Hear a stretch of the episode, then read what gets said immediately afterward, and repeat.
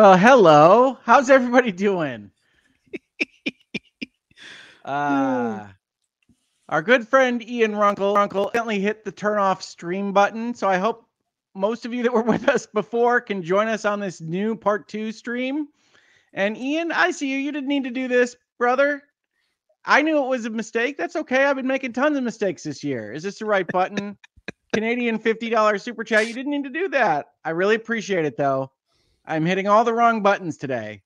Ian, it is a okay. He was mortified when he did that and he cut off the stream. So, uh, you know, Ian didn't mean to do it. And there are so many buttons on this thing, and end stream and leave studio are right next to each other.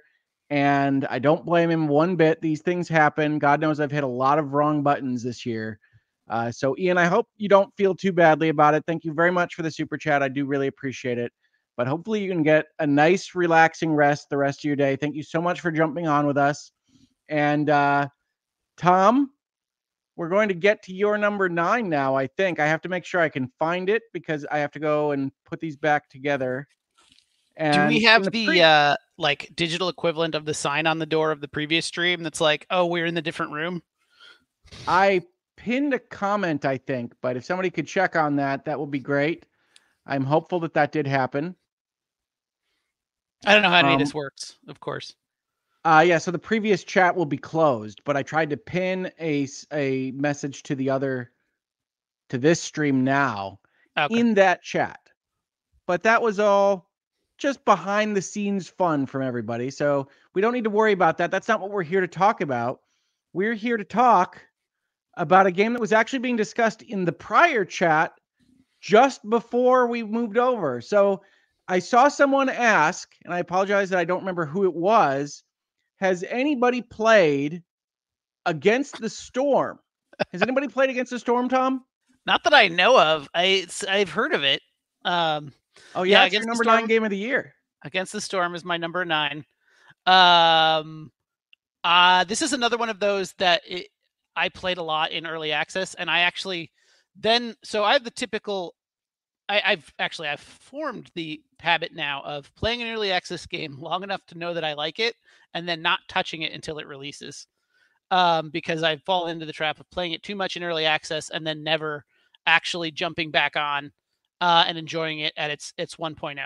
Uh, Against the Storm is is eh, fortunately one of those that I think is not going to be a victim to that, but is close because when it first came out, I loved it. Uh, when I first got in early access, I was like, "This is amazing! Uh, this is so cool!" Like it's like a, it's basically like an infinite city builder in that you can just like keep doing it, and the challenges because of the way the duck thing works, and because of the way that the different biomes work and all that, it's like constantly giving you different challenges to try to overcome in the city builder framework. And I just I think it's brilliant to be honest. Um, so, and what's the premise of the game? Basically it's a city builder um roguelike kind of thing. So you get a certain number of cards when you start a level that are the buildings that you can build and then you'll get more cards which are different buildings that you can build. And you have to figure out how to kind of structure your economy around what you've got. Um, at the same time, you've got these three different species that are living there. Actually, it looks like there's a, a fourth that I don't know anything about. But there's three at least initially of humans beavers and lizards. Um, and in addition to trying to get your production chains working and building things that you need you are also trying to make them happy. Um, because the ultimate goal is to fill up this bar that i i'm just going to say is reputation. I can't remember exactly what it is but you're trying to fill up the blue bar and not let the red bar fill up um, the red bar is just basically going up over time, but you occasionally can push it down by completing missions, which is kind of the big core of what you're doing. Um, you'll get so the idea is that you're a viceroy or a, a, some like colonial viceroy. You're going out and founding these little towns, um, and you get orders from the crown that say, "We need this stuff," or "We need you to explore more glades," or "We need you to uh, house this many beavers for this long," or whatever. Uh, and by As fulfilling you that, you get rewards they progress you up the, the track of finishing the level, which then gets you more cards, which lets you build more advanced production chains, and so on and so forth. The fun part is because it's randomized there, you won't always have that production chain that you love.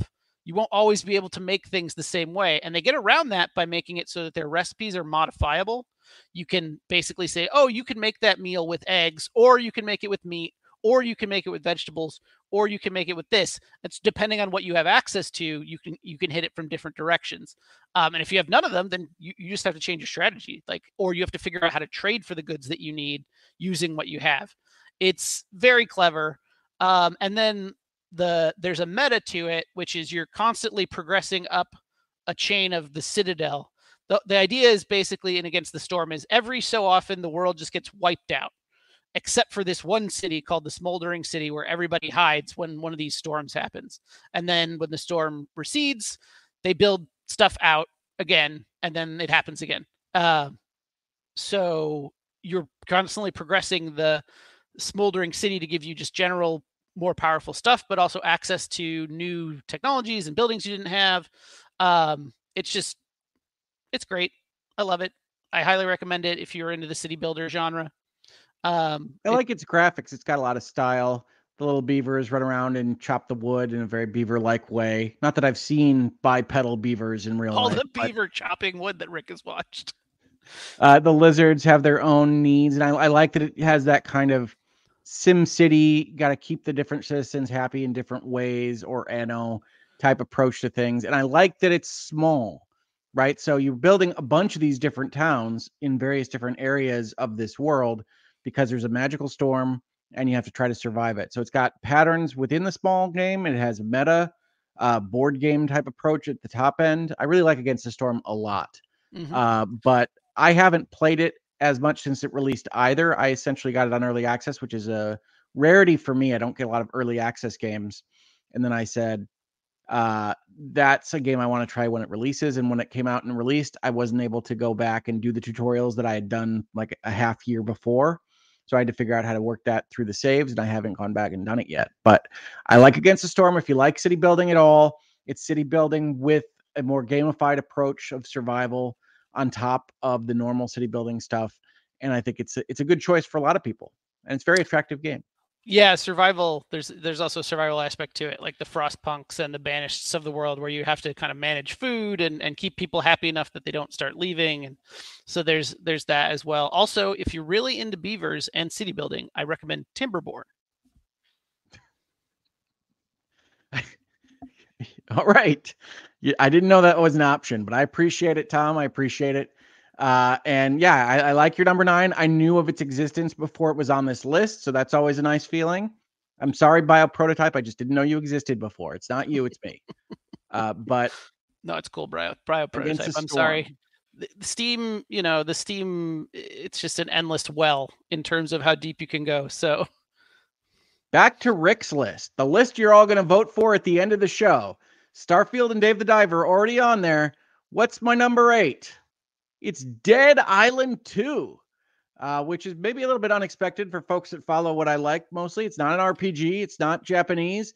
It's about bludgeoning the undead with various uh, weapons that you've either found or created. But I enjoyed this game so much, and it captures that kind of Sam Raimi, um, Deadites everything is super bloody and ridiculous looking because of that. It's not realistic. You're not ever looking at it and saying, "Oh, that's just horrific," because you're gonna hit this guy with this hammer and like his whole jaw is gonna come off, and it's all in a satire of like Southern California. So you're going through Santa Monica, or you're going through, I think Bel Air is the first area. And I assume this is Venice I, Beach. Uh, this this is Venice Beach, I think. Yes, that you see the dude, bro. Right? He's he's steroided out. I was going with Venice Hot Dog and Venice Kitchen. Ah, I see. Yes. Well, also that, uh, and you have to make your way through what they call Hell A, because they're marketing, um, and defeat zombies in a very responsive, physical first-person combat engine. So it, it they'll react to where you hit them that you might take dead skin off, uh, and it's all over the top and grotesque, like the best kind of horror, in my opinion. Uh, and it's funny, it's well written, it's it's kind of bite sized. The the open world, such as it is, is very manageable. There's only so many places you can go, so it doesn't become overwhelming. It's not a Ubisoft game, uh, but uh, I found it to be very enjoyable and a little bit underrated by a lot of people this year, honestly. Uh, and so, if any of that sounds like fun to you, uh, Against the Tide, this is not one for the kiddos, uh, but it is a lot of fun. This is the best. This is the family friendliest image Rick could find after a very exhaustive search. Do not play this with anyone under the age of 18. Uh, I like it a lot. Uh, but it is, yeah, it's it's not for the kiddos. It's not a kiddo game. It's not family friendly. We could try to remember to mention that. Uh, Dave the Diver's fine. Against the Storm is fine. Starfield's fine. Starfield can get into things, uh, but you'll see him coming. Um, Bio Prototype, I assume, is fine. I don't think there's like not that I'm aware of that there's gratuitous anything. violence cutscenes. No. Yeah, so uh, I I recommend Dead Island 2. I, I like the, the, the puns being recommended for my use of bite size. Yes, the zombies do like to bite. So bite size, I think, is is an adequate reference to what are kind of contained, wide linear levels, slightly open world, slightly linear. Um, and it's it's just a it's just a great game that was delayed forever. So I'm I'm also surprised at how much I like this game and how well it turned out. So Dead Island 2 is my number eight game of the year in a very good year for video games. Tom, I know you played a bunch of Dead Island 2. I'm guessing you didn't like it as much as me, but what would you have to say about this game? Um, I feel like I liked it for what it is. Like it is just a fun kind of like zombie smasher. Um, the violence is like ridiculous, like you said, sort of Sam Raimi, humorous and hyper violent, and it's like cool. Um, but like after I left, I didn't think about it again. Yeah, no, it's very much uh, the, the the Pringles or Cheetos of video games, but it is fun while you play it, and it does exactly what it says on the tin. You will smash zombies with things such as that hammer. Right. And you will craft things like this hammer. You can add electricity to it by strapping a battery to it, and then it'll electrify the zombies. And if you have an electric weapon, then you can create pools of water and then throw electricity at those pools of water, and they'll all electrify. And you can have very fun things with elements and zombies and heavy weapons. Nothing is and more got... visceral than the spear, though. If you're looking for real visceral zombie killing, get a spear. I think if I recall correctly, when Tom was playing it around me, he really enjoyed the Wolverine claws. You oh. wear costume Wolverine claws and attack the yep. zombies. Highly recommended there for just ridiculous cartoon violence. but I really, really like Dead Island 2, and I just don't think it got enough attention this year. So I wanted to make sure it was on my list. And I'm not surprised it isn't on other people's lists. I'm not going to say anything about the rest of your list. It might be on Tom's, who knows? Uh, but I want to make sure that people knew that it existed because it was a really good game this year. The Claw Fist is a good call, though. Definitely. I know you like that one. That one. Every time we did it, I would like gasp because it's like ridiculous. It is. And I don't know if you saw this, Tom, but uh, Mrs. HoegLaw is calling me out in the comments here. I did. I did. I called her. I I tagged her because she said, "When did you play this?" Uh, she did, and I can't keep up with all of these at once. So I am thankful for everybody that's commenting uh, to her, and I'm glad that she's in the chat here. I'm glad she found her way to the second stream, honestly. Uh, but yes, Dan Rodriguez asking the important questions. What does Pringles of video games mean? You know, like it's just a snack that isn't going to fill you up. It's definitely not your meal. Uh, and honestly, when you're done with it, you don't feel any more sated necessarily, but you enjoyed it while you had the little can in front of you. It's Pringles, you know. Once you pop. uh, but uh, but yeah, I uh, I really enjoyed Dead Island 2, and I think more than some folks. But let's see what Tom's number eight is. Mrs. HoegLaw also that this was one of the door closed games, just because there's a lot of and squishy noises, and it that is, would not that is true. not be appreciated by the rest of the house. That is true. We do sometimes close the door. Um, Tom's number eight is a game called Phantom Brigade. What in the world is a Phantom Brigade, Tom? Oh, Phantom Brigade! I'll tell you what, it looks good. like XCOM. Phantom Brigade is so good, and uh, was uh, another one that I played a lot in early access that came out this year. Um, if anyone has played either the Frozen Synapse, Frozen, the football one, or uh, I think there's like one other, but basically the idea is that the turns are planned and then they play out. So you you pick and it's like 5 seconds at a time. So you say my guys are going to move over here and do this and the other team says their guys are going to move over here and do this and then it resolves. And based on like who's in position and where they're looking is who gets shot and who doesn't. Well, Phantom Brigade takes this and one puts it in mechs, so that's automatically like a plus 1. And then second, the way that it mechs. actually plays is it's PvE. It's uh, player versus environment. You're fighting against AI uh, on a campaign to like free this country. Um, and uh, the trick is instead of everyone planning at the same time, you get to plan after they do, five seconds at a time. So you're fighting these overwhelming odds, but you can cheat by basically being able to know what they're going to do and then counter it. Um, there's still like like I said, you're you're put in very at odds situations, like situations that you're the they're very clear underdog as a way to balance that out. Um, but anytime you pull off a good maneuver, it feels good. You can and and similar to like the Frozen Synapse or any of the games that do these like five seconds at a time thing, you can watch it all play out at the end in, in the like two or three minutes that that battle was, and it looks amazing. Uh, I love mechs. Um, oh, and these are like um, I don't know what the right description. These are not Mech Warrior mechs. These are light. They're skidding around and like skating and jumping and, and doing crazy stuff. They're not like full on Evangelion, but they're they're definitely more agile.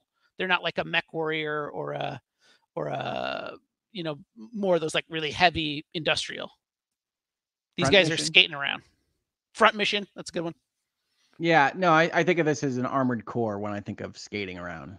So, Phantom Brigade, folks, and it it, it has an XCOM format. Certainly, this is an XCOM like screen. Yeah, so you're putting your guys your squad together and you're customizing all these with the weapons that they use and the pilots that are in them and what the pilots are good at. Um, and so yeah, you'll go on a mission and you'll pick your squad. Uh, is and that's the XCOMiness of it. Like you're getting these missions, they're sort of randomly generated. You put your team in to go resolve it. And Well, if your good. pilots die, you you can lose them, but they're not as they're not like uh XCOM people where like one loss is like severely uh affecting. But you can also have because they're mechs, you can have losses that are not, you know, full, right? Like it's like, oh, they blew off this arm that I uses this weapon that I found like five battles ago that I really like and I can't actually manufacture. Um so you can have like m- smaller losses without like com- like complete reset. Fair enough. Yeah. Well, and and I'm sorry that this is a squad kind of uh, glory shot here. The shots I could find of the gameplay of this were nonsensical to understand from afar. So I went with the the XCOM mechs standing in a line uh, screenshot. But Phantom Brigade, folks, I assume that's just PC. Uh, yes, I believe that is accurate. I would be very hard to control on a controller, I think, but that doesn't mean that they didn't try. And safe to say that if Against the Tide found herself in front of a television playing the PC, that this would be okay for the family. Oh yeah, it's it's all um, robots and tanks, and there's no like person violence at all. Good. All right. Well, thank you for that, Tom. Phantom Brigade, another game I haven't heard of before. I'm glad it's on your top 10 games of the year. All right. Let's see what my number seven is. We've got Dead Island 2, Dave the Diver, and Starfield already. And I'm going to add to it Sea of Stars in my number seven spot. Folks, when I show you the screenshots of this, you will understand exactly why I love it as I do, which is to say, it is an homage to the glory days of Japanese role playing games, which, of course, were the 1990s. Sea of Stars takes its cues from games like Chrono Trigger and Final Fantasy and, and uh, Secret of Evermore and other Squaresoft games from the 90s era, uh, but adds to it a modern coat of battle techniques and ways to explore the environment that didn't exist back then. All in connection with a cool little story about moons and suns and solar energy and lunar energy and trying to survive in a world that doesn't like you very much. Um, so all the things that I love in a graphical style that is second to none this year, in my opinion, especially for somebody putting together an RPG. Uh, and I think it is one of my favorite kind of JRPG revival games. You hear me mention these a lot on these videos. I really liked Chained Echoes last year. Um, and I've really liked games like Cross Code before that. and other things that kind of take a new approach to 90s RPGs. Sea of Stars is the purest of these kinds of spiritual successor remakes type games, but I don't want to say anything else about the story or otherwise because there are surprises to be found, and it is a fairly robust RPG, even if it's not as long as some of the other things that are going to appear on this list or have already appeared in in the case of Starfield. Tom, did you play Sea of Stars? How far did you get in it? I did not. I watched you play it. I'm interested in it. I de- I I will probably play it. Uh, it seems like a perfect thing to put on my deck.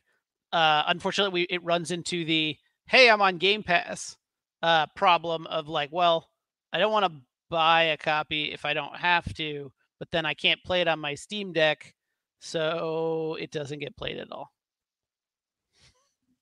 Like Akarugi did not like the battle system. Beautiful game, completely annoying battle system. It's very kind of puzzle based in terms of figuring it out. You have to go and try to uh, kill specific enemies and using specific techniques in order to prevent them from acting. Uh, and it is very much kind of a little logic problem every turn.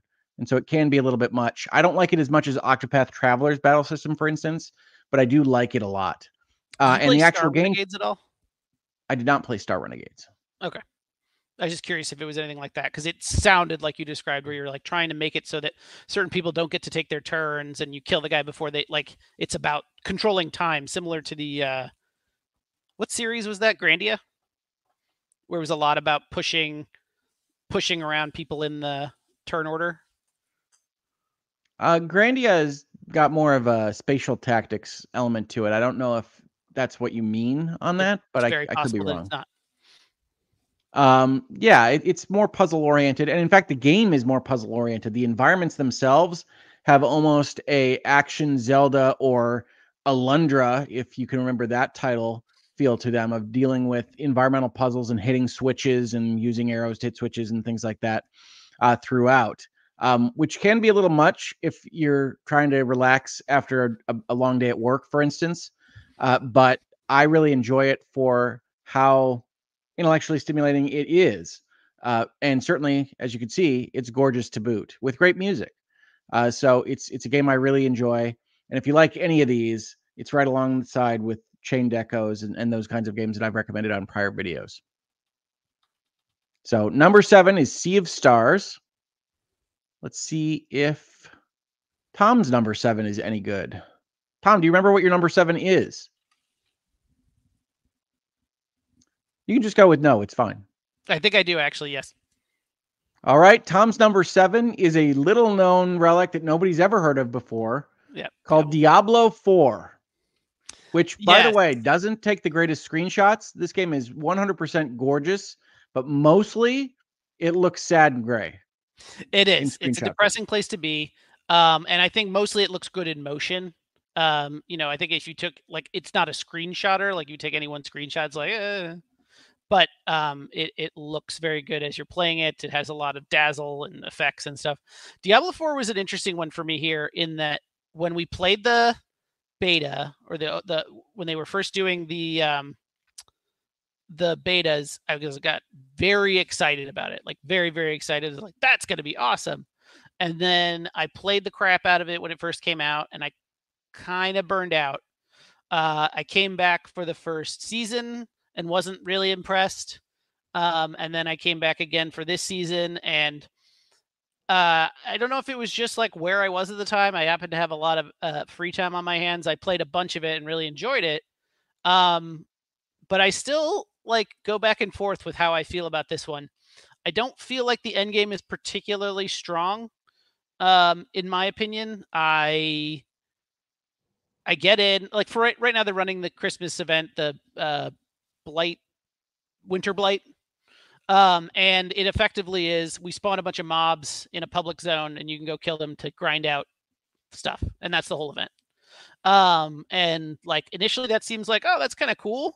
And then you're like, I like there's not enough interesting there for me to be like why am you know why am i doing this like the prog- like i don't know i can't explain it like i played destiny for like 600 hours uh or something crazy and i still am trying to get equipment in there that I think will be cool or build defining or interesting. And in Diablo 4, I'm like my build feels pretty solid. Um, I'm always looking for better stuff, but I rarely find it. Um, I do think that uniques can be build defining, but I've found very few of them and even more of them as dupes. So I don't know what that says. I don't know if there's not that many uniques available or if I'm just getting unlucky or if they're tied to specific things. Um, but I did think that the vampire season, uh, whatever we're in now, Malignant? Season of Blood. Season of Blood. Malignant was the first one. Um, I think. Anyway, season of Blight. The vampire season is cool. The, I like what they did with the vampire powers, um, as opposed to what they did with the like special gems or whatever that they had in the first one. Um, they've clearly already made some changes to how their progression works and their loot and their, you know, uh, they've proven that they're willing to play with the formula. So I think it'll just continue to get better. Um, and there is some interesting build crafting here um, that I think takes a little while to get to. I mean, I think until you hit like paradigm, until you hit the uh, Paragon system, you're not even like in the build crafting yet, and that's what level sixty, uh, fifty, fifty. So it takes a while to get into that piece, um, but you know, once you do, I think there's some interesting meat there, and there can be really interesting if you're willing to like spend the time to dig into it. Um, so I recommend it, and I'm not entirely like sure. it's a stirring endorsement, I know. Well, I love Diablo 4. We've talked about that before. Uh, this is one of the first kind of live service games that has really engaged me. And I think if you go to my Xbox, I've played for nine or 10 days, which is a lot of hours of Diablo 4. And I think you jumped ahead a little bit to talk about the seasons. But for folks that don't know, Diablo is obviously an action RPG franchise. It's really the progenitor of all action RPGs from a top down perspective. And you build out a character in a different class to go and fight demons in the world of Sanctuary. Uh, and it has a whole big long campaign to start out with. And then when you get to the end of that campaign, it kind of leads into what the new expansion will be, which comes out at the end of next year. And then because it's a live service game, because it's all built as an open world in a way that kind of Diablo 2 and 3 implies, but never could pull off with the technology at the time. Diablo 4 then has seasons that have different things happen. I think they're on a three month schedule or so. Um, and the first season was the season of the blight, and you could go find hearts to put into your gear that gave you special powers. And the idea is that these seasons are separate from the main game campaign so that you can go and have characters there that don't have a bunch of rule busting powers. And then you can play different seasons with different power sets that they can kind of practice with and then presumably bring over to what they call their Eternal Realm, the main game, at some point. And I think they're doing that with some of the Blight stuff that they did in season one with rings and things. But um, that that persists, and you can play that with a battle pass and everything else that you're used to from Fortnite and other live service games within a predominantly single player environment like Diablo 4 with top of class graphics and sound. And like what you can't see from a screenshot is that this is as animated as well as any action RPG I've ever played. Um, and Diablo 4 looks great, whatever you're doing. I love the build crafting before level 50. So I'm going to not agree with you there, which is to say, picking and choosing what skills you're going to put on your character, regardless of what your class is, is still going to offer a lot of different types of, say, a rogue, right? The rogue deals with knives and and bows and arrows and and subterfuge and things like that. But the skills that you actually pick can create vastly different rogues. And then when you get to the paragon levels, you have different skill trees that actually allow you to pick different superpowers that enhance things like your traps or your bows and arrows or your knives or whatever it might be and you can put those together in so many different ways there's probably millions of ways you can build these characters now there's not millions of ways that those characters can be successful but there are at least a few different ways that any given character can get to a place where they can survive higher power content uh, and so all of that put together with a continuing live service element which i think to give full credit to blizzard and Diablo 4. And we'd have to give the disclaimer because Blizzard is now a Microsoft company, as Tom's company is. But to give them full credit, they were ready with a season like a month after the game came out. They were ready with a second season at exactly the right time to end the first season. They have a Midwinter Blight, which is a Christmas festival that I will admit is really just go kill guys and bring back proof of kills to this one guy and decorate this square in town, which isn't much, but it is something to do and it is not the worst thing in the world. I don't think that we have to criticize it too much when you're already in the middle of a season of content and you have a new season of content coming up in January. But I like Diablo 4 a lot. And Tom didn't say as part of his story, I don't think, uh, that this is another game where he got pretty close to burnout levels, right? We played the betas when they were announced to do the checks for server infrastructure. And I think it's worth noting that the server infrastructure really held on this game, which is not always the case with MMO type games. But we played those, we loved them. Tom got really deeply into it for a period of time, time and then burned out on it a little while, and then didn't enjoy season one and came back really more holistically in season two. Uh, I've stuck with it pretty much since it came out in June. It's my go-to kind of live service game. You always have that one game you're playing that you have a battle pass and that you're otherwise enjoying on a kind of permanent basis. For a long time, that was Destiny for Tom and I. Diablo 4 is mine right now. I also play quite a bit of Fortnite, although I haven't this year because I feel bad about going into a game like that with my current hand structure and somehow killing everybody accidentally. Uh, but Diablo 4 is a solo, and so I only have myself to blame if I die. Uh, and I thoroughly enjoy it. It is gorgeous, top of class. Um, and Tom's criticisms are unwarranted, and all criticisms of the game are unwarranted. No, no. Uh, there are plenty of things to complain about. They they clearly hit the nerf bat a little too hard with their first patch after the game came out. People really rejected that, and it got a lot of negative press online. But I think it's deserving of a lot more praise than it usually gets. Well, I think um, uh, I think games that are noisy uh, mean lots of people are playing them, uh, and I, I, think that's something that gets missed sometimes. Um, is like people have these passions because people are like super into it, and they have you know like we complain the most or we're the most critical of the stuff that we love because we can get into the depth of like it's this this one piece is what's keeping it from being perfect and then there'll be another piece and it doesn't matter um i disagree with you in a number of in a number of areas. But um yeah, I was trying to actually while you were talking, I was trying to think of what is my live service just like pop in and play it game, and I don't know that I have one. I guess Diablo would be mine since I don't think I have anything else that I'm doing. I'm not a big Fortnite fan. You played Lightfall this year. I did. I did. Every time I I loved Destiny, like with a passion. But every time I've tried to re-engage with it since I don't know, a while ago. I just haven't been able to do. I, I play it a little bit. I actually played through Lightfall, but then I just am like, I don't know, whatever it was that was keeping me in there isn't there anymore. Partially, it was I had a group that played, and so I was doing raid content with people on a semi-regular basis and talking about the game with them. And so, case in point, you know, social makes games sticky. Yep, it does. Uh, and I'm glad it made your list, Tom. I think it's a good choice. I wonder if it'll be on my list. It better because you basically talked about it enough. Now I gotta warn you, folks. Tom's gonna accuse me of cheating on this next one. So just as a heads up, he's wrong.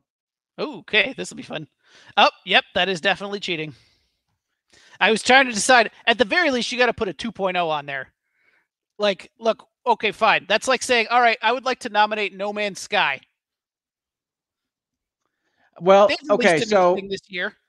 So Phantom Liberty did come out this year. So if you want to call it Phantom Liberty, that's fine.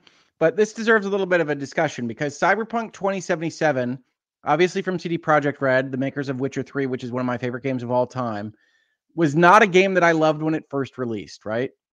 Um, and I think it had a lot of problems with the way that it was actually designed and that you were just kind of constantly healing and it didn't feel like you were having an interesting interaction was it because within it the environments they set up. Elba? Yeah, well, you got Idris Elba. You got to include him. Idris Elba in your in your cyberpunk. There wasn't enough Idris Elba until this year. this year fixed the major problem of Cyberpunk 2077. Not enough Idris Elba. Yep. All right. Now, a totally fine amount of Idris Elba.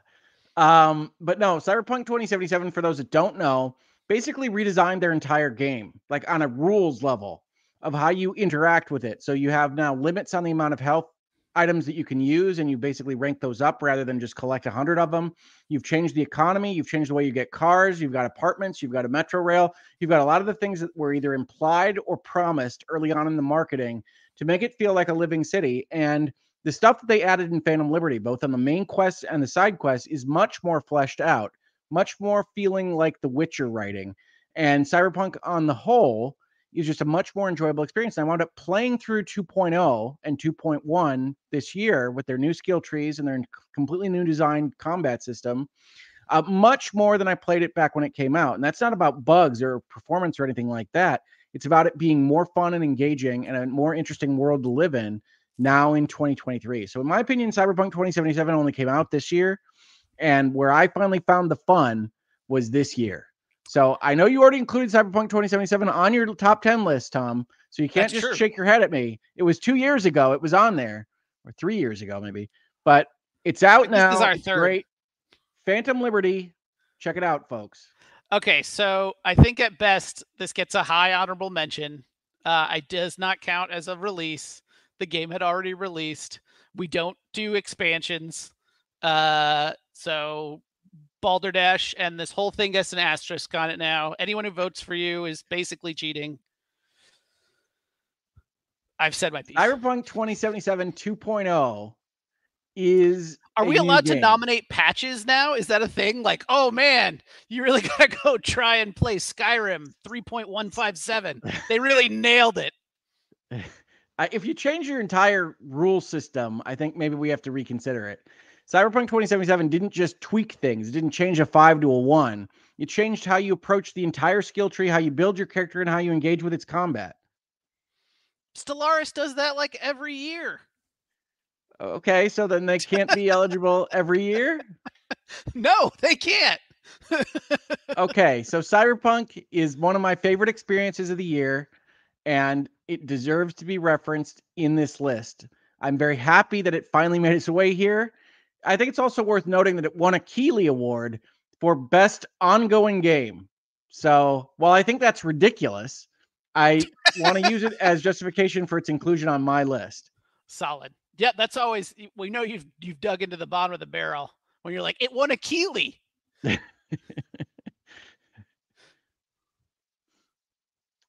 I'm just saying it deserves it. And I knew you were going to fight me on this, and I still put it here anyway. That's how strongly I feel about I it. I know. That's why you just cheated straight up. Like we make rules, and you're just like, I'm going to break them because I really enjoyed this.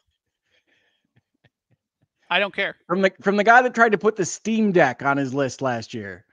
Did I? I think yeah. it was still honorable mention. I don't think I tried to put it in my top 10 because I'm not a crazy person. Top 10 is games that released this year. It's a very simple premise. I could not experience Cyberpunk as I enjoyed it before this year. It released this year.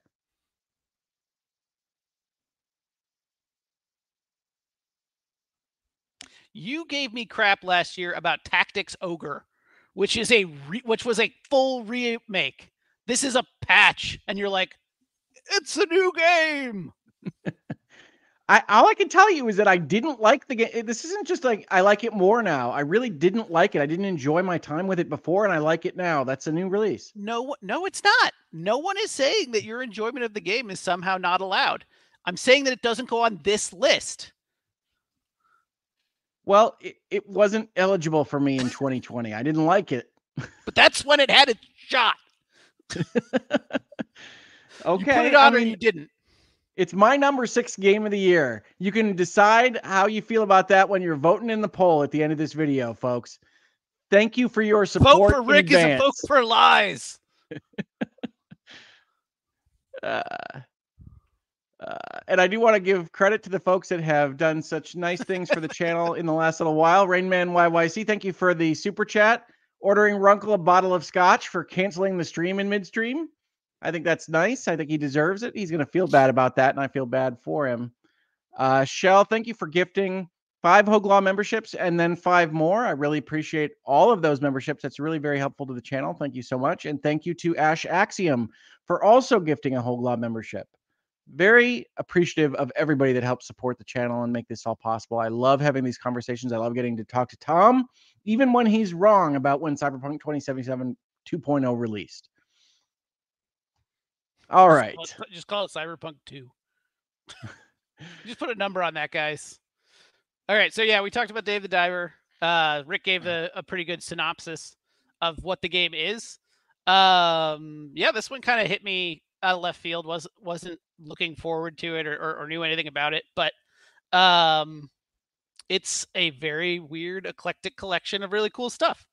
Um, you run a sushi restaurant, so there's stabbing, and then there's like a diner dash level of like trying to get the orders to people, and then you're between those, you're diving into the undersea to collect ingredients, which is like somewhere between Ecco the Dolphin and I don't know Metroid.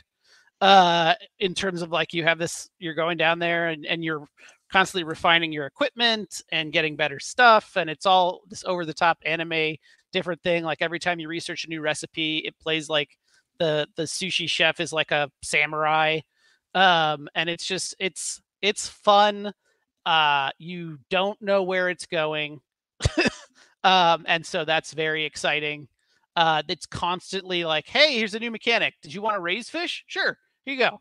Uh and they just kind of like keep doing that as long as i've played it which is i think at that's the real hours. joy of dave the diver i think I, my wife asked me why do i like it so much? And i said i think it's really you never know what's coming the next day.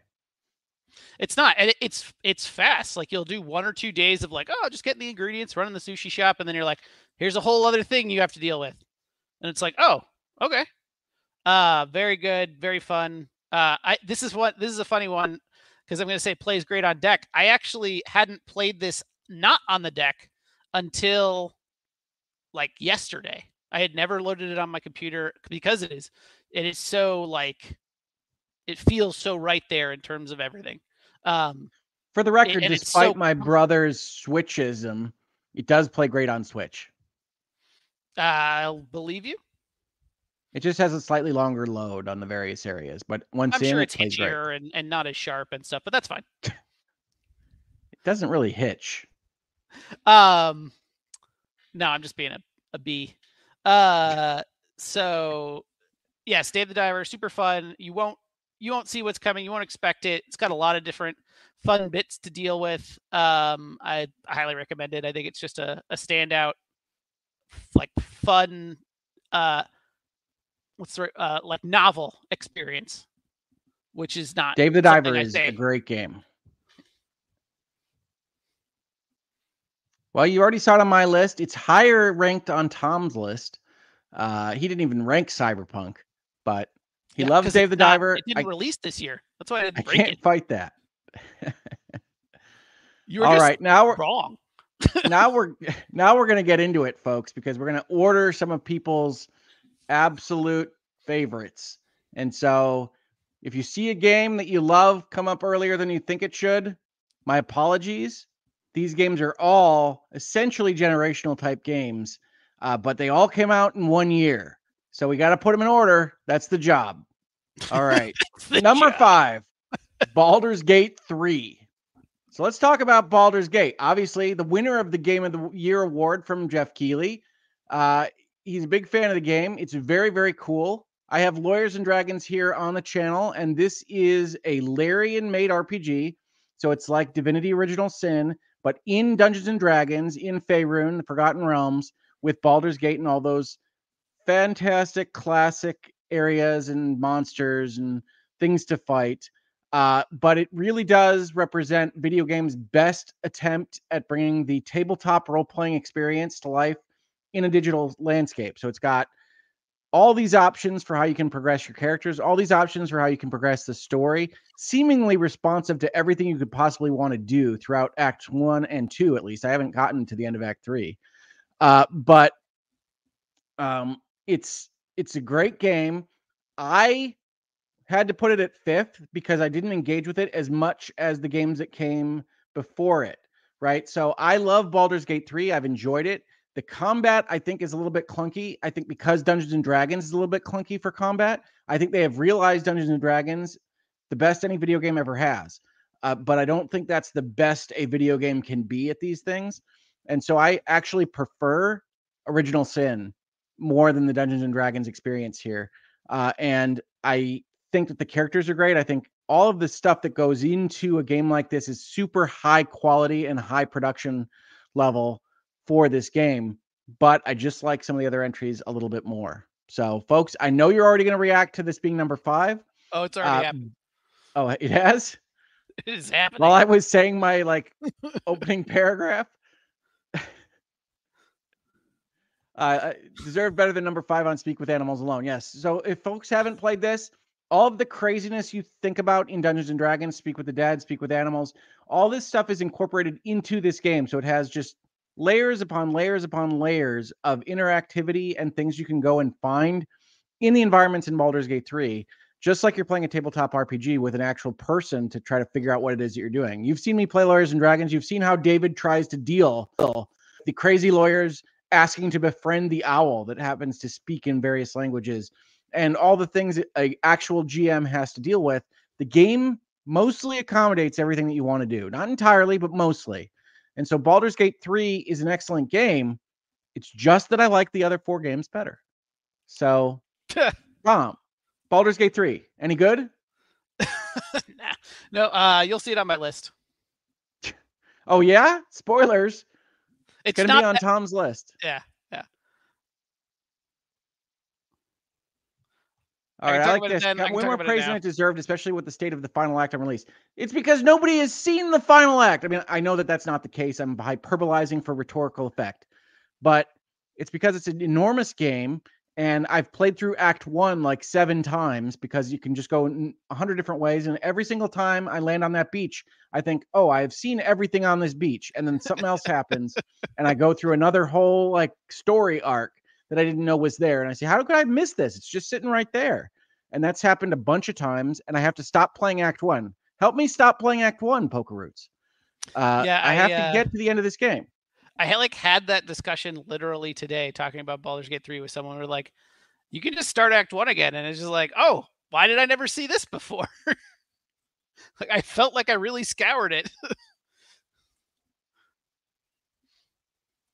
yep. Yeah, uh, no, Baldur's Gate 3 uh, is phenomenal. It is, I think, as close as we can get to realizing the pen and paper experience without like AI game masters, which I'm sure are coming.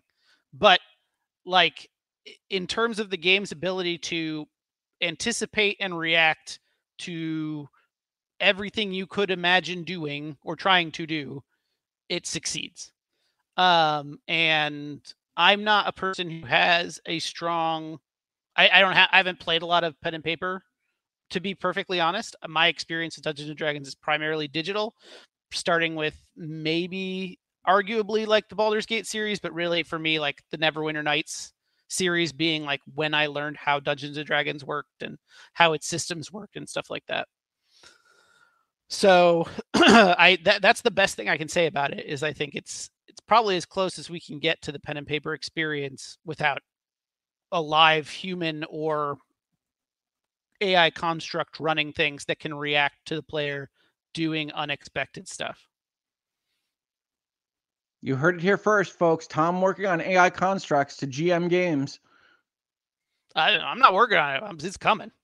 I did read an article about someone who had a Chat GPT GM a game for them, and it's like it worked pretty well. you need to ask it very specifically how to set it up but yeah i think it would i know you enjoyed talking to ai Hoeg that didn't freak you out at all Nope, it's not weird. all right so what comes just before dave the diver tom you know what your number five is I don't. Okay. starfield makes an appearance for my brother tom if so as recall, I expressed, as I expressed when Rick brought the game up, uh, I was drawn in and thoroughly engaged by it. Um, I just got pulled into like I loved exploring the first city that you're in and and all the different like little subplots that are going on there. Um, I really enjoyed the opening. Uh, I really enjoy the theme of space exploration. I like the lo-fi tech that they've gone with. Um, I think that uh yeah, it's it's another one that I, I I think I burned out on a little bit to be perfectly honest. And some of the pieces just didn't come together the way that I wanted them to. Um I it's think a little it's clunky it's it's but yeah, I think it's like the right, uh, sorry. Give me a second. But I can say that it really grabbed me. Um I'm interested in finishing it, but I haven't yet. Um, and each time I kind of go to do it, I move the ball a little bit. Then I'm like, eh, I want to go play something else. Um, but that's that's probably a me thing. Uh, if my game playing stats show anything, it's basically that I'm I'm a big tourist. I'm all over the place. I just play whatever's interesting to me at the time, and I finish almost nothing. We generally both have shiny bauble problem with the video games, and certainly the sequence of releases was like Baldur's Gate, Starfield, Cyberpunk 2.0, like within a month of each other. Can you highlight honk bananas just response right now because i want to say like i feel very similarly i tried to get it like the main plot i think at least as far as i've played it is incredibly weak like it's it's touch things and get powers for as long as i've been playing it yeah, um, go find space rocks. I, I agree that the driver is not there. There is not a primary impetus to start the drama. It's really more here, sit in a world.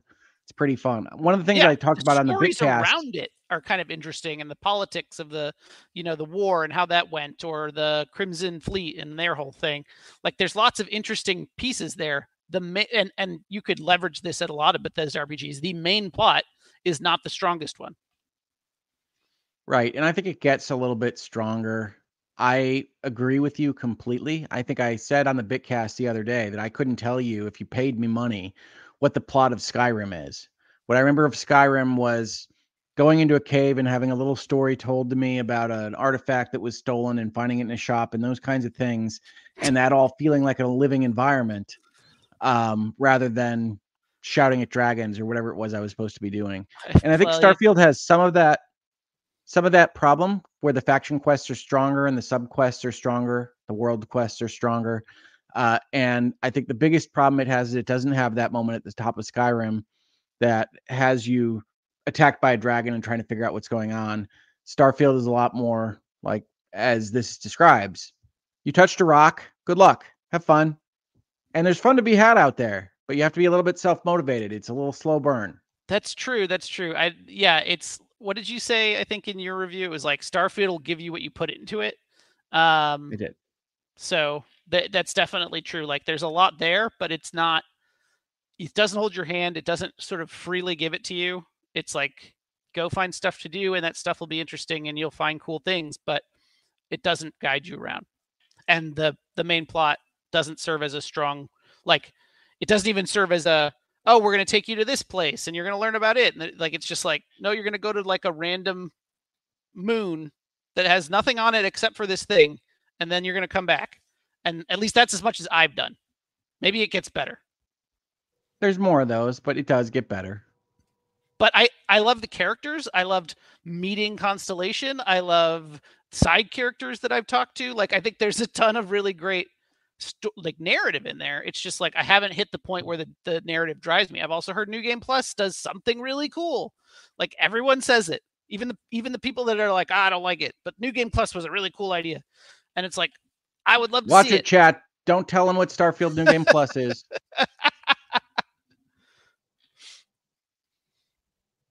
okay now i'm just like not looking at that side of the screen it'll eventually. There you go. Just away. avoid them. That's what I do. That's what I do when I'm talking law. It's just like, oh no, oh oh oh no, they're mad at me. No, I'm just I'm just joking.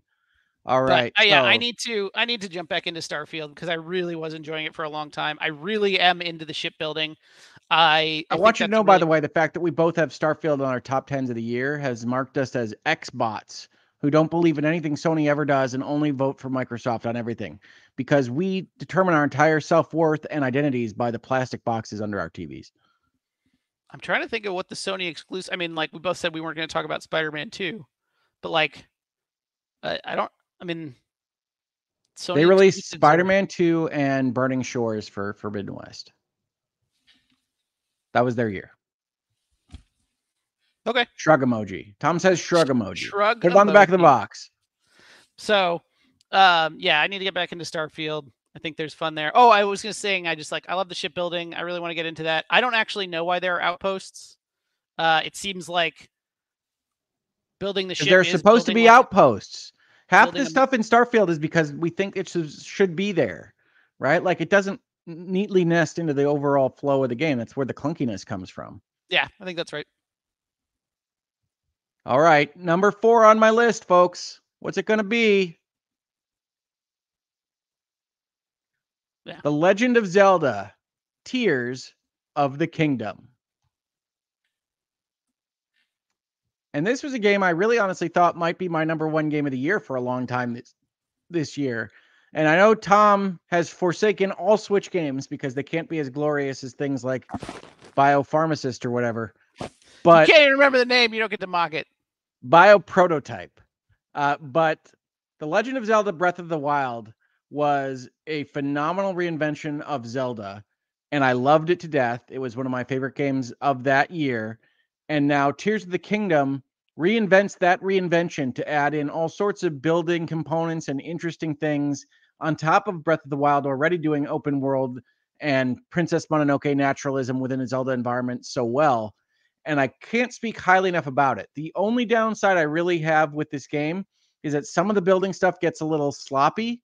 I don't love that sloppiness. We talked about it with respect to Talos Principle, but some of the puzzles get a little bit more physics based. You're solving things like pinball and whatnot, and it's a little bit wonky the way certain things like the flippers will react because it's all physically rendered and things like that. And I don't love those kinds of puzzles within dungeon games. And I do miss some of the linear dungeons of the earlier Zeldas, but those weren't in Breath of the Wild either. Tears of the Kingdom is a tremendous evolution of what Breath of the Wild was when it would have been the easiest thing in the world to essentially make the second one of those. And instead, Zelda does a new thing. And I can't speak highly enough about Nintendo continuing to reinvent itself and one of its biggest properties in Zelda. I had so much fun with it, and it continues every time you pop into the world of Hyrule and Tears of the Kingdom to surprise and delight, which I think is always something that I'm looking for in video games, and it's always nice to see. Tom, how much Tears of the Kingdom did you play? None. I like to think that it's not like some sort of uh, graphics elitism or something, and certainly I would love it if it was on a more capable system. But I've tried to play through Breath of the Wild on multiple times and just like have not engaged with it. I, I try. I see the bits that are interesting and fun, but it just like I don't know. I, I play it for a little bit and then I fall off. Well, I mean, look, I'm not going to tell you you're wrong to not enjoy something like Breath of the Wild. All I'm going to say is that you like survival crafters, you like Zelda, you like open worlds. I think if you got over some of your graphic snobbery, you would have something that you would really enjoy there. I'm just I don't I don't think it's I'm I mean I'm not positive. I don't think it's snobbery that's uh turning me off to it. Okay. Again, I would prefer uh, it on a more capable system, but well, I think you're going to get one sooner rather than later. But uh Tears of the Kingdom, folks, don't listen to my brother. My list is better. Legend of Zelda: Tears of the Kingdom, fantastic game. All right, Tom, what's better than Starfield? Uh, I I can't say because I know the top four, but I don't remember their order. So I think I know this one. Yeah, cool. Oh right. no, we we both have Baldur's Gate three outside the top three. We are the worst people on the internet, folks. Please do share around. Let folks know that they can see the worst people on the internet on the HoegLaw YouTube channel as long as they hey, like or dislike the video. yes. The worst people on the internet. We're all here. Baldur's Gate 3 is at my number four, I think, primarily because I could, like, it, there's just only so much time that it is possible to play things. And Baldur's Gate 3, Cyberpunk 2.0, and Starfield all came out within very close proximity of one another, and decisions had to be made. And in my case, Starfield was the one that grabbed me. Baldur's Gate 3 on paper is like looks right up my alley. It is admittedly in my opinion very narratively dense. Um it's a little hard to like push into initially. Um, and I think that's been some of my rejection. So I've started Act One a few times. I think uh, technically, if you include early access, I have like four or five characters that have started the game, but have never gotten, I think, past the first area. Um, I think it does a lot of stuff really well. I think it's it's really interesting. It's just that there's a lot to dig into, um, and that I find that I don't know. I guess I need my game time to be relatively economical, and if and I'm a I'm a weirdo in that I don't consider just sitting down having five conversations and then shutting off satisfying. I need to have hit something or I don't know, some sort of action of some kind. I can't explain it. I But- am a narrative driven player, certainly. But uh I mean, Although it seems really cool. I started pushing really hard on a new playthrough, um, and I'm hopeful that I can continue to push through it. Um, I and and well, like like I, the positive things that I said before. Clearly, the best adaptation of Dungeons and Dragons pen and paper we'll probably ever see, um, unless Dungeons and Dragons chooses to like more change their rules to better match a digital format, which you could argue they've done in the past, and you could argue actually fifth edition is kind of. Um, so anyway, it's oh, also it's a beautiful game. There's so much production in this in terms of like every character conversation is animated. Every character from like the lowest to the highest has a backstory that's interesting and uh, wants you to explore. And if you talk to their cat, they'll tell you their secrets, and then you can use that to solve the quest. And you're like, how how did you like how much is in here? Um, like there's just a a damn near um infinite it feels like there's like an infinite number of ways to go through just even that first area and from what i understand it actually constrains down a little bit from there in terms of like you've kind of made your decisions and then you're on pads i could be wrong i don't know um because i've never gotten there but ultimately it's an incredible game. Um it's one that i want to spend more time on. I just have to prioritize. Uh, this was the year of massive RPGs, certainly. I mean, just your just yours alone here, Starfield and Baldur's Gate 3 next to each other is hundreds of hours, right? well i've probably played starfield for at least 100 hours Yeah. And my number four, Tears of the Kingdom, is I think I've got 90 in. Um, so I mean, I think this is just a year where you couldn't play everything to completion, played all to the end, especially if you're like me and spending days in Sanctuary. I can hit these in the right order, folks. I'm not going to cancel the stream. I can tell you that. Uh, so my number three, as you can probably he says tell, that now everybody watch as you can probably tell from my commentary on Tom's number seven, is Diablo 4. I love Diablo 4. I think this game is one of the best action RPGs I've ever played. And people say, well, it's not as good as Path of Exile, or it's not as good as X, Y, or Z. And to me, some important bit of an action RPG, because we're not asking a lot of it from a over the shoulder or first person perspective or anything like that, is the animation, is how it all holds together as a world. And Diablo 4 to me is the realization of a dream, really, which are the pre-rendered shots on the Diablo 2 box. So if you don't know what I'm talking about, Diablo 2 was a massive graphical leap from Diablo 1, but the actual art on its box portrayed this isometric world of deserts and jungles that we hadn't seen in Diablo 1 in fine detail and it was always something that I imagined playing and it never quite looked that good when you played Diablo 2 itself. I love Diablo 2. I think it's the pinnacle of the series. But Diablo 4, when I actually saw it in motion for the first time playing the betas this year, looked to me like the Diablo 2 box art in motion. And it was absolutely incredible. And then you add on some of my favorite build crafting of characters to that. And even though I don't adore the story of the campaign, uh, I still found it to be compelling. And I think it'll be even better when they actually release the expansions they're planning to release. And I'm happy to say that that's next year. I'm happy to say that the seasons have been compelling. I know Tom didn't like season one. I played throughout all of season one.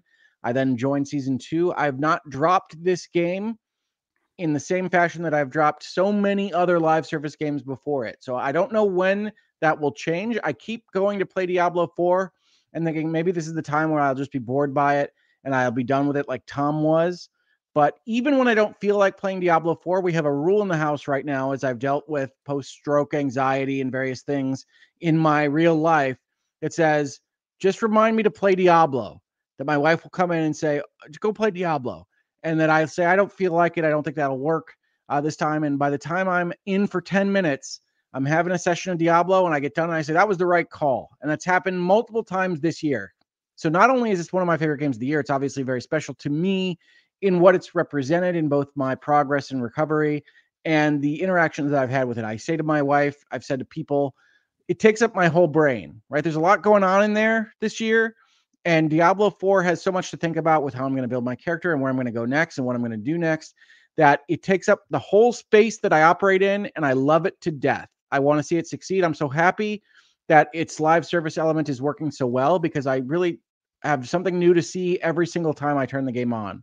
So it's my number three game of the year. And you, if you think that sounds like a number one, it's because it's number one on various days of the year, depending on what I'm playing and what I'm into. But it's number three on the overall list because it's just that good. So Diablo 4, folks, play it. you, this little known this little known title. Check it out. It's worth your time. It's worth your time. Tom, did I miss anything? Uh no, I I it's funny because I have the exact opposite reaction when I play Diablo, but I don't want to take that away from you. Which is why did I do that? I could have done something else. What did I achieve there? that sounds but, like your your your your late days Destiny gaming. Uh, you used to describe your Destiny gaming in the later days as I don't know what I'm doing. I should go play something that I'm enjoying. Yeah, it's not like I didn't it's like I don't know. Yeah. All right, well your top 3 better be something real special, Tom. Oh, oh God, I love Remnant. Remnant 2. Yeah, Rick said this was not on his list like a crazy person. Uh so Remnant 1 just kind of surprised me uh out of the box. Like I didn't really know about it. I found out about it about a month before it released. I hadn't played Darksiders 3, so I wasn't super familiar with um Gunfire. Gunfire. Um who made Remnant, Remnant 2, Darksiders 3. I think appear to be just really great. Um, Remnant 2, loved it. Played the hell out of it just as soon as it came out. Haven't played What it. is it? Oh, it's uh it's sort of like a third person shooter souls like. Um, so it's crushingly difficult. Um, and it's primarily focused on ranged combat, though you do have a melee weapon that you can use, and melee builds, as I understand it, are viable, but still there's a lot of things you have to hit with a gun. Um, it's so like in that it's difficult, but it's procedurally generated like a Diablo or something. Um, I yes and no. I mean it. It is, and it is. It, yes, it is procedurally generated like an old school Diablo, in that there are set pieces that are kind of smashed together with non uh set piece, like more generic chunks. Um, right. I mean, I don't. I'm sure someone who worked on it could come on and talk to me about exactly how the procedural generation works. I don't know, but I do know that it has like set pieces that you will see time and time again, and then probably randomized pieces of of of like alleyways and stuff that could be not randomized, and my brain would not know it because it's they're not they're nondescript. Like, yeah, there's a there's a thing up there, and then I walk down here. Um, but so Remnant 2 is a third person shooter. Um, probably what Remnant I'd say is most well known for is its secrets. Um, in that much of the game is about finding the stuff that they've hidden away somehow. Um, in one of the big things in the first game was um, what they called alternate kills, um, which was any of the world bosses in that game could be killed in a special way um, and that would get you different equipment. So all the stuff that you're finding basically, or the, the really strong stuff is coming from bosses. You get some piece of uh, loot from them, and then you go back to base and you can turn it into a gun or a sword or a piece of armor or whatever. I, can you make armor out of them? I don't think you make armor out of them. A completely pointless sword that won't help you at all. But good luck to you because everything's a higher looks, level now. Looks cool. It also, there's cool. like there's like a you get like a spear that you can throw and then appears right back in your hand. Like there's just they they have a lot of fun with the stuff that they do. The secrets are very interesting. Um i do think that uh rick's point about the story here is valid. I think the story from remnant 1 is stronger um sort of describing the dreamers and how everything gets put together. Uh remnant 2 in an attempt to make it so you could literally encounter any of the worlds in any order ultimately has to tell a less um, cogent story. Uh, it, it, it has to somehow deal with the fact that like we don't know what world you're on or what information you're getting right now, so it has to fit regardless of that. But what does happen, what they do do well in that is that the world stories are great. The stories of the different worlds and what's going on in them and how you get there uh, uh, and how they got to there, and then what you're there doing and how you're affecting them is great. Uh, but I would say that the linear like narrative of Remnant One is stronger. Uh, but what Remnant Two doesn't have in that case, it makes up for it in terms of you know lots more things to find. The archetype class system, which lets you really create interesting builds um, around very specific mechanics. Tons of secrets to find, which are arguably unfair in a lot of ways. Some of especially them. the especially some of them that were like literally left there for data miners to locate. Um, but it's oh, I guess the other thing I should say is it's so imaginative.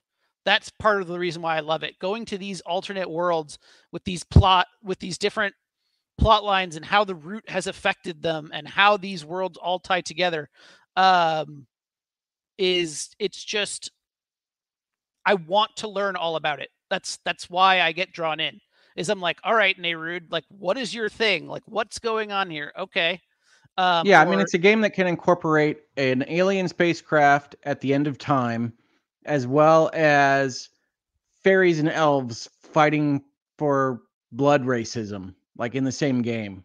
Yeah, it's, it's it's it's interdimensional travel and so they can do whatever they want within the worlds themselves and that also allows for a lot of expandability. So i think the first dlc tacked on to one of the worlds in a in a good way. And it also means that because they like writing about this stuff each of the things you find has a little bit of backstory about whatever world you found it in or what it relates to. And so you get a lot of this storytelling about the worlds themselves.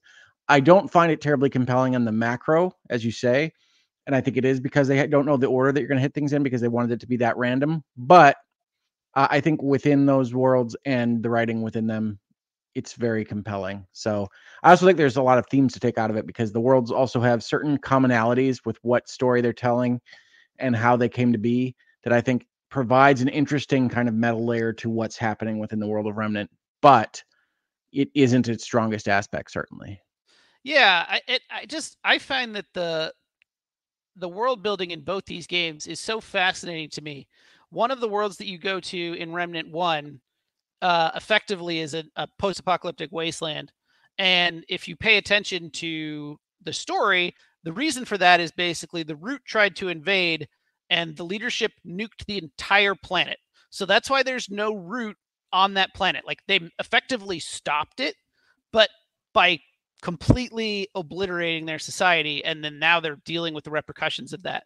And it's it's it's there. Like you can see those pieces those underpinnings are all over the different quests that you're doing the different bits of lore that you get and the different items that you find there. It's just i i love the I, it's sort of like I, dave the diver but with you know uh world is like i don't know what i'm going to see next. I can't wait um, I think there is that there. I think the combat is not for me. It's maybe a little bit too hard or too twitchy, and certainly with my current twitch abilities right this second. Um, and I guess this chat uh, asked an interesting question. Did you play with a buddy or did you play by yourself? Nope, I've only ever played Remnant solo. I think I tried to play it online with someone one time, um, I basically only have Rick that I play with for the most part. So if he's not into it, I'm playing it solo. Yeah, and, and Remnant, I if I understand the mechanisms correctly, it is an a straight up easier game with a buddy because they have the recovery options. Yeah, yeah. I mean, anything with co-op is gonna inst- instant. As soon as you get to the revive, you've you've got like an instant power boost and yeah, just having so, I mean, targets. it's one that I've bounced into a couple of times, uh, and I'll probably do so again because I like aspects of it and I want to explore more of it. But it's uh, not as compelling as some of the other games on my list. And ultimately, one of the things that happens with like my Xbox where I play Diablo is that all these things are on the front menu, and most of the time I'll just hit the Diablo button. so, I think I'm going to go play Remnant 2 after we get done here. There you go. I've convinced See? myself. All right. Well, you should. I'm probably gonna or, go to sleep or Phantom after we're Brigade, done. I'm not sure. well, hey, Remnant 2 is a good choice. A lot of people really love it. I mean, it's not as good as my games, but that's okay. Folks are gonna speak on that at the end of this. All right. So Tom's number three was Remnant 2. And my number two is Final Fantasy 16. Folks, this is the biggest surprise on my entire list. Insofar as I thought Final Fantasy 16 was essentially a waste of a space for Final Fantasy. I love Final Fantasy, as folks know. I think it's on my bingo card for things I reference in my various episodes on the channel. But Final Fantasy 16 was the first Final Fantasy to be an action game and not a turn based role playing game. And so I was not looking forward to it much at all, except what it did was have the most compelling story of anything I played this year. And it was compelling for 50 hours plus. And while I don't love where it went narratively, I prefer the first half of the game to the second half. I still was compelled throughout by awesome visuals, great music, and fun gameplay, even though I personally would have preferred a turn based approach. And so, if you're interested in Japanese role playing melodrama, high stakes, and gods fighting for the fate of mankind, I recommend Final Fantasy 16 as the best J- Japanese role playing game and best linear role playing game that I played this year. Tom, it didn't even make your list. It was on your honorable mention, so we know that. What's wrong with yeah, it? Yeah, I um I think that I, I didn't get far enough in the narrative to really say like, oh yeah, it's it's it's the best, but it seemed very intriguing and something that I wanted to do. Honestly, I think if it had had the Final Fantasy VII remake battle system instead of what they decided to go with, it would be an easy it would easily have made my list. Like I think that I just prefer that. Um more sort of turn-based active time party running as opposed to I don't know, Devil May Cry. Um but that's not to say that what uh, what's there is really enjoyable. I do think it's what you're saying, which is like there's a really interesting plot here of you know what do you do with people that are these like are effectively these massive weapons of destruction like how, how do you deal with that? What does that affect how does that affect your political landscape? Um how did those yes, people if a human being with... is an atomic weapon what happens? Right what does and, the politics and, look and like? how does the human being feel about that? How does how do they deal with that? Um is very fascinating. Uh, I think the gameplay is surprisingly good. Um, for but I I think I still would have preferred something else. Yeah, I mean, I don't love that they went with action. I prefer the hybrid approach of the Final Fantasy remake project. I think this game would have been even better if they had figured out a way to implement that into Final Fantasy 16. And I wouldn't do some of the stuff in the second half of the game. I told you no spoilers, so we're not going to talk about it. Uh, but I did do a spoiler cast with Last Stand Media that you can check out on Final Fantasy 16. If you're interested and you've already completed the game, I do recommend completing it first, where I do criticize some of the aspects of the narrative that I still love. I think one of the things you said earlier in this video, Tom, was that, or it might have been on the part one of the video, was that we criticize what we love the most, right? We, we go in and we figure out why we like it and what we could improve or what we would change about it. Uh, and Final Fantasy 16 is one of those where I was super surprised by how much I enjoyed the storytelling and how much I liked the game itself. Uh, and it was always going to be very high on this list for me uh, because it is the most compelling or one of the most compelling stories that I played this year.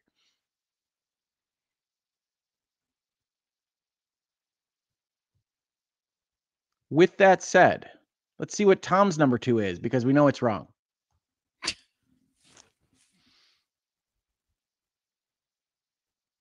Armored Core 6 because Tom loves mechs as much as he loves graphics.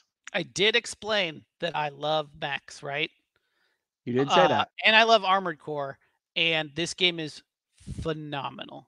If you like doing general mech craft, kind of like figuring out what parts to use and what weapons, like amazing. It's got a probably one of the more digestible stories of the Armored Core series, I'd say, and that I actually understood what was happening. Um, but just honestly, just the gameplay itself. What you're seeing right here is the the mechs can fly for short periods of time, so there's a there's a whole like extra layer. You're not just walking around. It's another one where you're skating a lot, um, which I would say is not traditionally Armored Core, but 100% is Armored Core Six. Um, and it's just phenomenal. It has a relatively, I'd say, high-ish difficulty curve, um, and that's I think FromSoft just can't get away from that at this point. Um, but it is beautiful. I think that there's a hundred ways to play it based on how how you like to build your mechs and what your playstyle is. For instance, I'm kind of weird and divisive. And as soon as I saw that there were swords and reviewers were coming out and saying the swords were so great and they're so powerful, I refused to use them. I would not use a single. I used a, a, a, melee weapon once in a while just to try it out as I got new ones. And be like, ah, what's that like? But no, no, my mech was this like relatively swift thing with a shotgun and uh, like a submachine gun or something that could basically so it uses a stagger system. So you'd hit them with these things until they stagger, and then I had two enormous cannons on the back of my uh, thing that would pop out and shoot them and do like just outrageous amounts of damage. Couldn't hit a damn thing with them if you tried to while they were moving. So you'd stagger them and then just like it would kill anything. Um, so fun. I I loved this. I still have to play more of it because I'm in New Game Plus now, and there's different ways you can resolve different events. And in fact, I think there's even uh uh like design. Um, I think there's Hold even on. stuff. Hold on, I have I have your two enormous cannons pictured.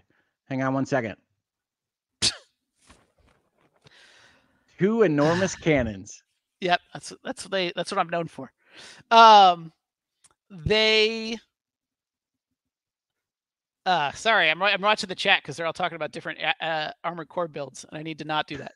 Um i think there's new content even when you hit new game plus that like didn't exist in your first run where suddenly you're getting offers to do things that you couldn't before um because you're coming in with a stronger mech than you had at that time in the first run.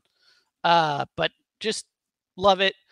I have one complaint or, or or one thing that I would leverage at them, which is the first boss fight of the game is insanely difficult for where you are.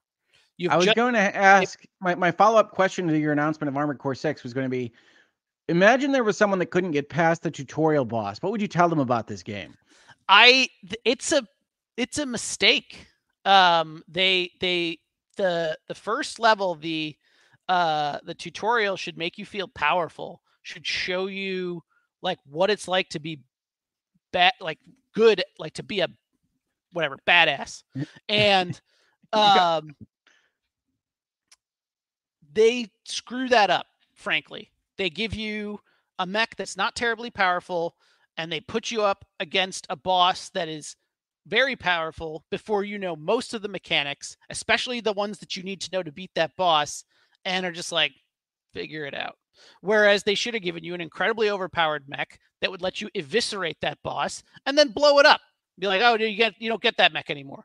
But to make you feel like, oh, I see what's happening. Um, and yes, it's the classic FromSoft experience poke your roots, except in the other FromSofts, you are intended to die. Here, you die and you just have to do it again. It's like that first boss from a Dark Souls, except you have to beat him. Yeah, I don't love that part. And I, I haven't actually gone back to the game since I tried that like six times. So I have to try it some more. I can't actually speak on this one. It seemed interesting, and I watched you play it, and it seemed cool, but it does seem a little bit uh, beyond my pay grade, as it were. And I know, get good, son. I understand. It is, and, and I think it's far more forgiving than uh, Dark Souls, but that first boss is is a big mistake, in my opinion and I, I think a blocker to a lot of people because part of armored core is you can build your way around your weaknesses. You can make a build that works for you. You can make a build that uh, deals well with the mission that you're trying to do. But that first mission you don't have that choice and they decide to put in a, re- a, a decent skill challenge at the end of that where you haven't had any of that. You haven't been taught the mechanics. You haven't had a chance to configure your your your mech. And i, I just think it's a and like yeah if it if you could just bypass that and play the next like five missions. You'd be like, why the hell is that so hard? Like, I don't understand. It did look like you were having fun buying parts and things. I've not gotten to that. You know, like the game.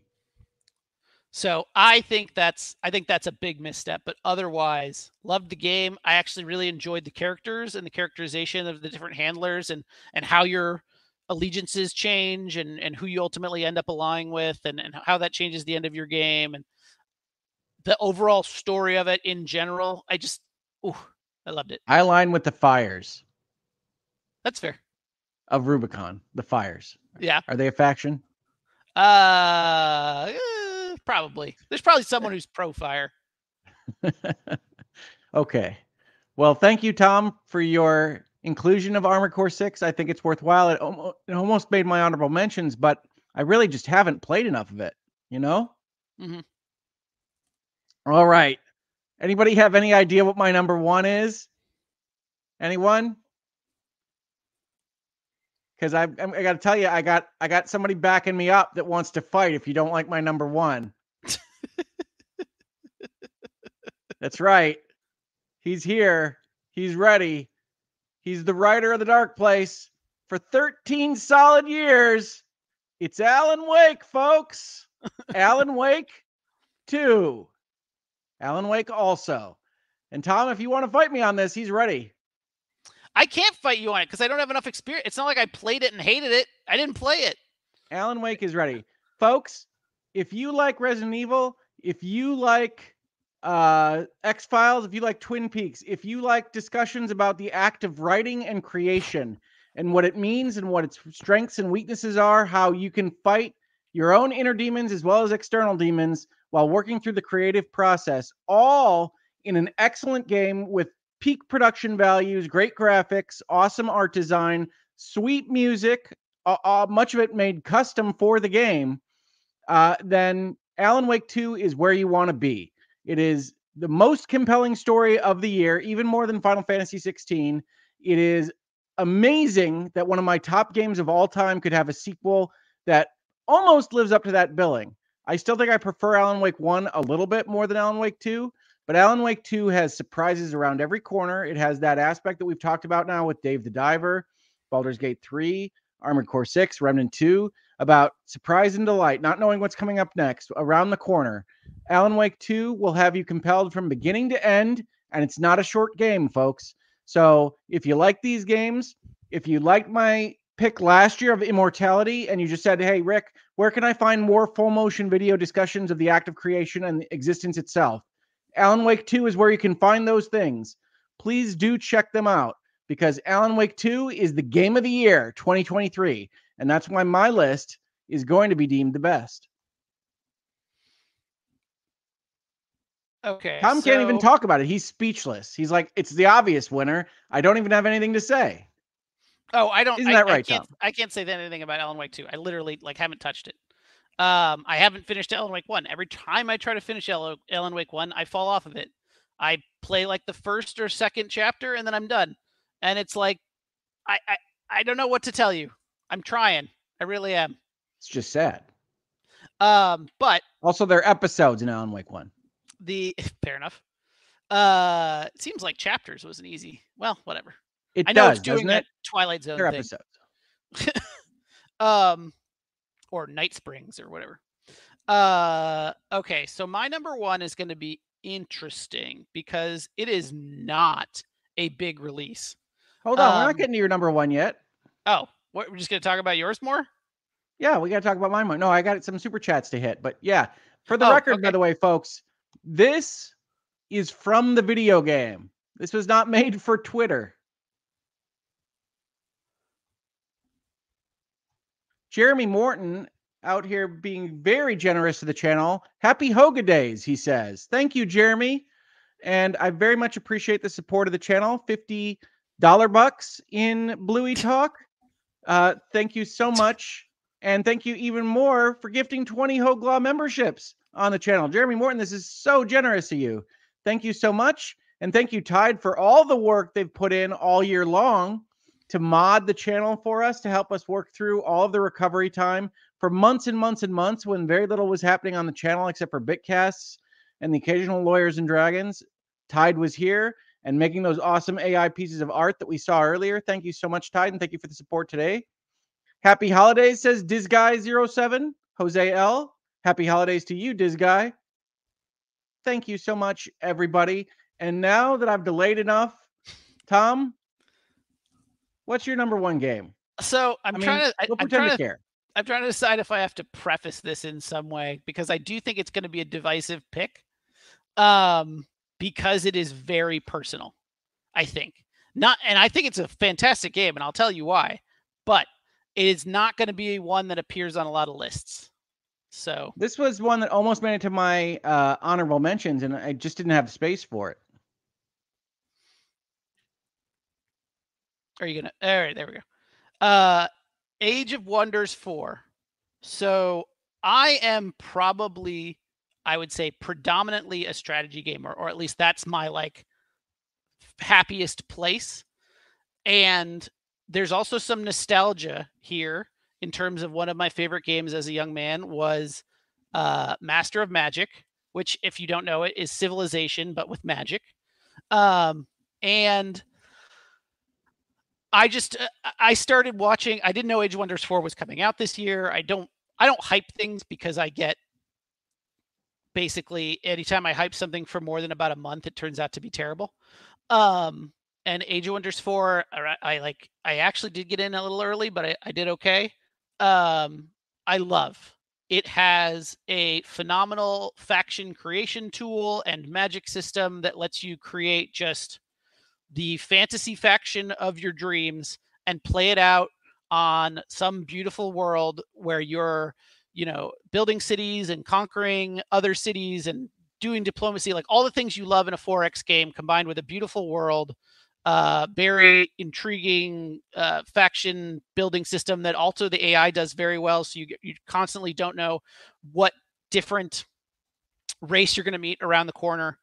Um, and basically, it actually has a meta progression layer on a 4X, which is delightful. So you're unlocking new content as you play these individual 4X games. You're building up your pantheon.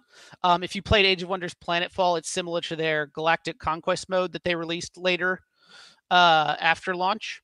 Um, but basically, the idea that you can tie together a bunch of 4X um, experiences and, and make some actual plot there. You could even bring forward factions or characters that you create, and so you'll start to see them in other games that you play. You'll encounter them as as rulers or heroes. Um, it's for oh for those that don't know, Age of Wonders Four is like a 4X game, um, where you're so 4X meaning civilization. Uh, the games where you're basically starting with like a single city or a single planet and building a huge empire from there. And then Age of Wonders is in a fantasy setting. So, but um, with Age of Wonders 4, you can combine basically, uh, I don't like an ethos with a with a race, and the race doesn't really affect anything. So you can make, you know, sorcerer orcs or dark hobbits.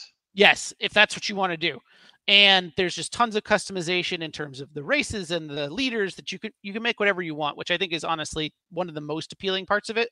But also the battles occur on a tactical level um and so you're doing like hex based combat and what i really like about age of wonders 4 is that they managed to make it feel less spiky. Um you're actually setting up a line like a battle line to fight people and shooting over it and stuff as opposed to in some of the previous titles especially planetfall things would die before they ever got into like it was a lot of like picking things off um, and moving together was a, a, a, danger because area abilities would basically just uh, wail on you. Here they they managed to i think to take some of the area strength down and give you a lot more power that has to do with keeping your units close to each other and helping each other that makes for these huge clashes of these fantasy armies that is just like ugh, super fun. I love it. Right now, my uh, Imperial Eagle people are have just started building ironclads, which are giant, like sandcrawler, like they look like tanks that uh, you can then fight in the fantasy realm with. And I can't wait. I haven't had a chance to try them out yet, but I'm super excited. Yeah, I like Age of Wonders 4. I, I connected more with Age of Wonders 3. It was a more traditional linear campaign with like little cutscenes and narrative. And I like what they've tried to do with kind of an emergent campaign with the options that they give and, and what you build up out of your story. I've just never had it become as uh, dramatic or compelling as an actually written story campaign, even though I like like that it could be potentially. I, I've never had it actually work out that way when I play those, but I do think it's gorgeous, and I do think there's a lot of fun to be had with making your own races and uh, having those interact with each other. And I I love Age of Wonders as a brand. So I have no problem with this as your number one. I mean, obviously, Alan Wake 2 is the best game of the year. So it's a little weird that it's not on there, but you did say you hadn't played it enough. So I think At we can all. all I think we can all be generous about just a blind spot in your experience. But I think Age of Wonders 4 is a good inclusion. I've talked about this with you when it came out. I just wasn't in the place to have like high level thoughts and and essentially math problems thrown at me uh, when this game originally came out. Since then, I've gotten back to some more strategy gaming, some more board gaming, and I'd like to give another try to Age of Wonders 4 because I really want to like it more than I I have the feelings of it right now. Uh, but I think it's a good choice. It's an excellent game, and I don't think strategy games get enough credit. Yeah, well, like I said, I'm a huge strategy game fan. I've been in a, a real 4X kick for a while now. So I've been playing a ton of different sort of modern 4X games and even more uh, older ones, not like crazy. But, um, and I keep, every time I come back to Age of Wonders 4, I'm just like, oh man, that's where it's at. Like that feels like I just want to do this. I want to play that. Um, I just recently did a run through of Endless Space 2. I'm working on a run of Humankind. Um, I am, All times when you could be playing Alan Wake. Come on, Tom. I just, I just I love strategy. I don't know what to tell you. I'm sorry. For those of you that need reminders for the poll, here's the winning list. Alan Wake 2 at the top. I'm pretty sure I'm getting controversial trounced. I don't think you need to like play it up too much. The somewhat controversial inclusion of Cyberpunk 2077. Right. Uh, That's what makes his list not valid. You can't vote for an invalid list. various other games. I think you'll find people can, and my list is perfectly valid. The game that is Cyberpunk right now did not exist before this year. And then Tom's list, which is excellent, as much as I give him older brother crap for it. Uh, there's a lot of good stuff here. You could see his love of strategy and strategy gaming against the Storm, Phantom Brigade, Age of Wonders 4, all strategy titles. Remnant 2, I kind of wish I had a space for, uh, but I love the smaller games that I included on mine, like Dave the Diver and Dead Island 2. So sorry, Remnant 2. Apologies. Uh, I, I do love Diablo 4, so that's an obvious win on his list. Uh, give him credit for that. Starfield also on my list. I think five's a little high for it, but hey, I think one time he called me up and said, "I'm I'm trying to get into both Baldur's Gate and Starfield, but I'm just more of a sci-fi guy," and that's that's where it's going to land for a lot of folks, right? Baldur's Gate is fantasy, Starfield is sci-fi, and generally speaking, you're going to meld with one of those vibes better than one of the other ones. And so, if you like sci-fi a little bit more, Starfield might be more up your alley. So, I think Tom's got a really good list here, and I want to thank him for putting the time and effort in to having a conversation with me all night tonight on multiple streams, uh, and and having this conversation and letting me, you know, talk smack while he goes forth with his own opinions on what was the best game of the year. So thank you, Tom, for being here. Thank you for coming once a year. Thank you for being in my life so much this year. I really appreciate it. I look forward to seeing you over the holiday. Sounds good, buddy. So, chat, it looks like we're going to finish with about a 70% win for me. That's very nice. I can't take full credit for that. It is my channel. So I think an only only winning by 40% is probably a loss for whatever you want to account for the difference in characterization here. But I really do appreciate the folks that voted for my list. I put a lot of thought into it. Alan Wake is great. Final Fantasy is great. Baldur's Gate is great. Diablo 4 is great. 2023 is great. Nothing bad happened this year, folks. We had a little minor brain surgery at the top of the year, but outside of that, great year. Enjoy it. Enjoy time with friends. Enjoy time with family. Enjoy time with Diablo. Oh, wait, you can't. He's not in Diablo 4. That's right. Diablo, not in Diablo 4. Sorry about that.